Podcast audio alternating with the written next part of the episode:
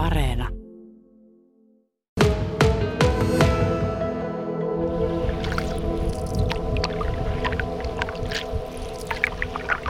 Täällä ollaan juuri hoitettu Savolan niemiä. Lähdettiin hetki sitten liikenteeseen tuolta Pirttilahden satamasta.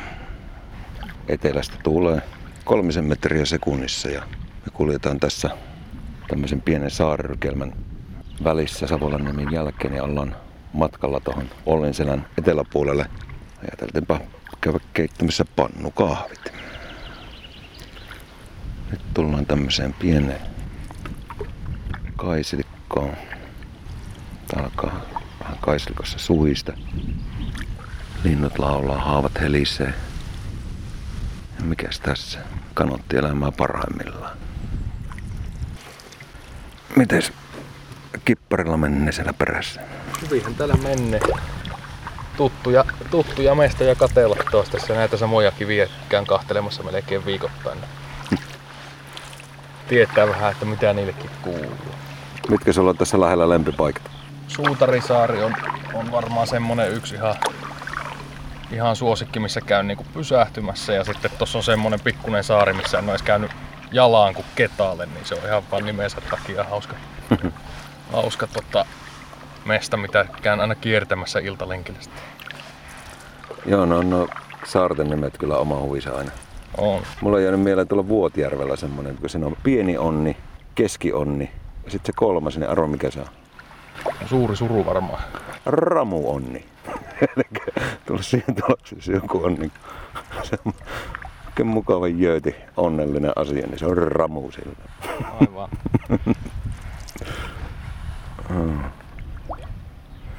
Niin mikä, mikä oli se saari, minne oltiin nyt menossa? Selkähavukka on se, se mesta tuolla viimeinen näistä saarista, mikä on tuolla ihan yllättäen selän laidalla. Siinä on ensin takana Havukkasaari ja sitten on Selkähavukka. Joo, taitaa olla tuo metsäpalon varoitus siinä mallilla, että ei päästä ihan nuotiokahvia tekemään, mutta sulla on se keitin mukanaan. Keitin löytyy aina tuolta repuusta kyllä. Että Mikäs sulla Antti Kurronen? Sä oot tuota kanottihommat aloittanut tuossa viime, viime syksynä. syksynä, viime syksynä tuossa ihan se oli syys-lokakuun taitetta muistaakseni suunnilleen, kun tuli vaihtotarjous retki pyörään, niin tuota, olin myymässä vanhaa pyörää poikkeen ja, ja tota, soiteltiin, että mitenkäs olisi tämmönen vaihtopeli ja siinä hetken aikaa mietiskelin sitä, niin ajattelin, että ainahan mä oon vähän sitä haaveillut, että olisi se hienoa päästä vähän melomaan ja miettinyt sitä avokanootti vai kajakki konseptia aika paljon siinä. Tulin siihen tulokseen aiemmin, että avokanootti on ehkä se minun juttu enemmän kuin kajakki, niin osuu vähän niin kuin kohdalleen se tarjous sitten. Tartun siihen. Joo, siellä on näköjään muitakin vesillä. Suppalioita tulee tuolta. Mikä, minkä saaren takana on nyt ilmestetään. Ihan kivan näköistä touhua sielläkin. Sullakin taisi tuo kanottihommat niin sit vienyt mukana vähän vaikuttaa siltä. Kyllä, tässä nyt on kovasti ollut kilpailua lajien välillä, että aikaisemmin hirveä pyöräilyinto päällä oli koko ajan ja rakentelin niitä tallissa ja muuta, niin nyt tässä on sitten vähän, että mille lajille antaa aikaa enemmän. Talven kerkes päät paikkaamaan, niin se on nyt ollut sitten, kun jäät suli, niin aika lailla melonta touhua sen jälkeen. No mikä se on melonnassa kiehto? No tää on just kun pääsee tämmöisiin matalikkoihin kattelemaan paikkoja, mihin ei oikein veneellä ehkä pääse samalla tavalla. Ja ne eräperinne viba on ollut siinä aina omasta mielestä enemmän avokanootti-hommassa. Niin semmonen pääsee hiljaa lähelle lintujakin ja muuta ja näkee mi- mitä ne touhua tuolla. Niin kuikka saattuessa melominen ja semmonen. Ei oikein muilla vehkeillä onnistu. Niin, tämä on hyvin hiljainen peli. Semmonen äänetön assasiini suorastaan. Kyllä. Tässä aika monta kertaa yllättää jonkun, jonkun tota, linnun tuosta silleen, että se ei ole tajunnut ollenkaan, että sä livuttelet siihen viereen. Ei se välttämättä siinä kohdallakaan reagoi sen kummemmin. Kanottiharrastukseen on hirmu monta tietä.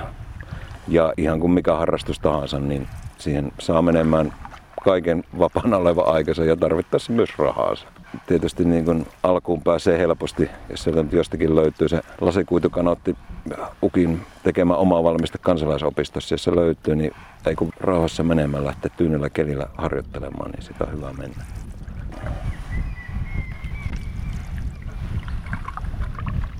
Joo, siellä idässä menee pilvet nuo taivaan tankkerit laivastana ovat viemässä vettä sinne, missä tarvitaan. Ja siihen samaan suuntaan, pilvien suuntaan ollaan menossa. Ja tuota, joo, pitäisikö se meikänkin meloa vähän, niin tuota, Joo, otetaan tuohon rantaan loput, mitä tässä on. Niin loppuu tää runoilu tässä nyt sitten.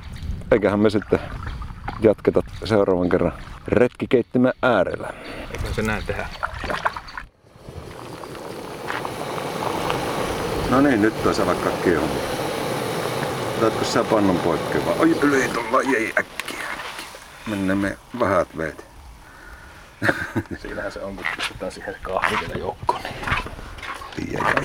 Sanoit tuossa aikaisemmin, että kiinnostaa kanootissa se erähommien yhdistäminen, niin tässähän sitä nyt laavulla, laavulla ollaan. Onko sulla tuota minkälaisia aatoksia eräelämästä?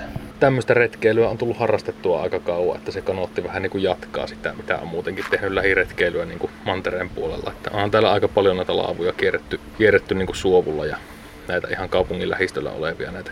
Ja tota, tämä nyt sitten aukaisee oikeastaan puolet lisää sellaista paikkaa, missä pääsee kesällä käymään. Että täällä on niin paljon aikojen saatossa kertynyt tänne Kallaveelle näitä ja nämä on ehkä vielä vähän tämmöisiä historiallisempia paikkoja yleensä nämä vaikka joku kuusikoistin piilokämppä. Niin. No sehän oli joskus aikanaan ollut ihan piilo, piilopirtti, että sitä ei ollut, niinku, ollut missään kartoissa eikä missään. Ja vähän semmoinen niinku luvaton, luvaton hökkeli, semmoinen pikkuinen hirsirakennus siellä. Ja sitten se tota, jossain vaiheessa on vähän niinku armahdettu, että se on jäänyt siihen retkeilykäyttöön nyt, että sitä ei ole sieltä koskaan pois puratettu sitten. Kuusikoisti, onko se, se on hautakoistilla on Joo, siitä- itse? Siitä pohjoiseen se on siinä oikeastaan seuraava sitten se kuusikoisti.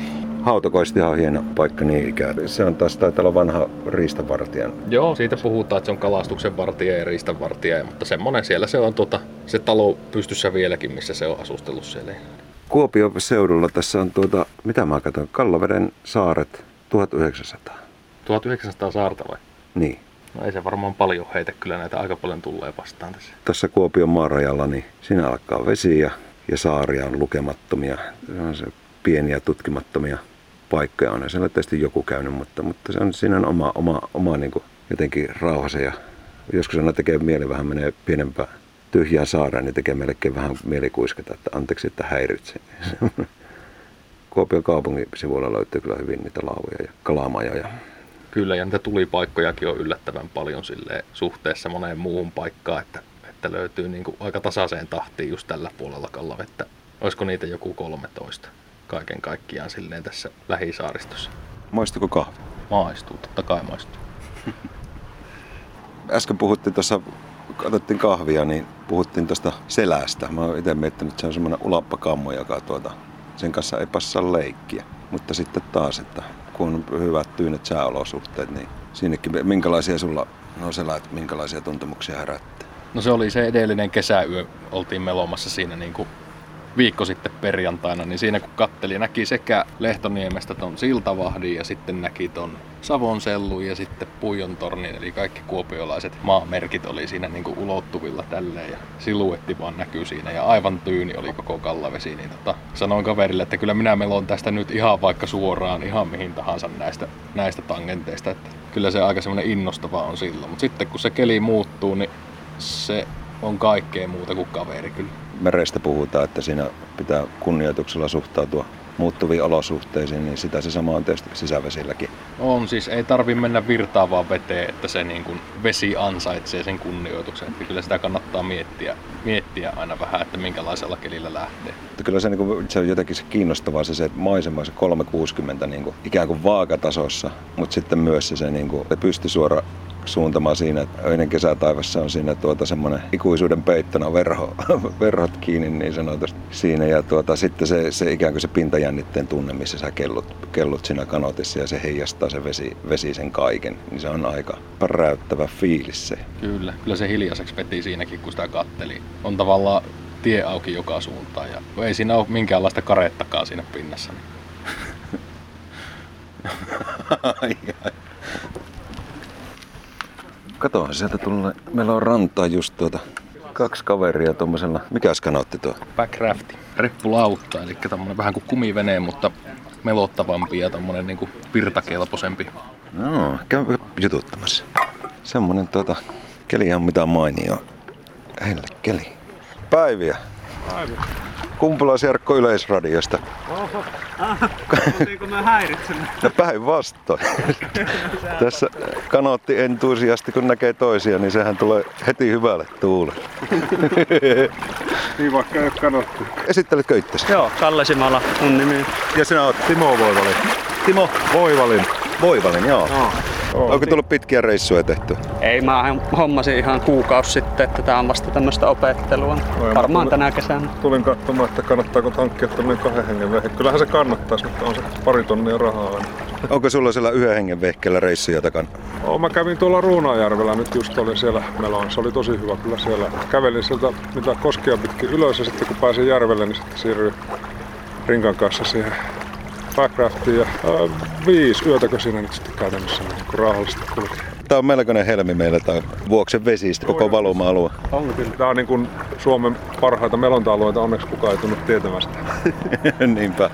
Kyllähän sitä jotenkin tää on mielenkiintoinen tää, että se jotenkin huomio keskittyy tonne Saimaalle ja ennen kaikkea sinne etelämpiin osiin, kun täällä on aikamoinen piilotettu helmi meillä. Suvasvedetkin muun muassa tossa Niin ja yli. siinä sitten jatkona, kyllä. Ja sitten tästähän pääsee Kolovedelle, kun meillä on Vehmersalmen läpi. Niin. Ja Oravia joka paikka. Et ei täältä kannata Saimalle.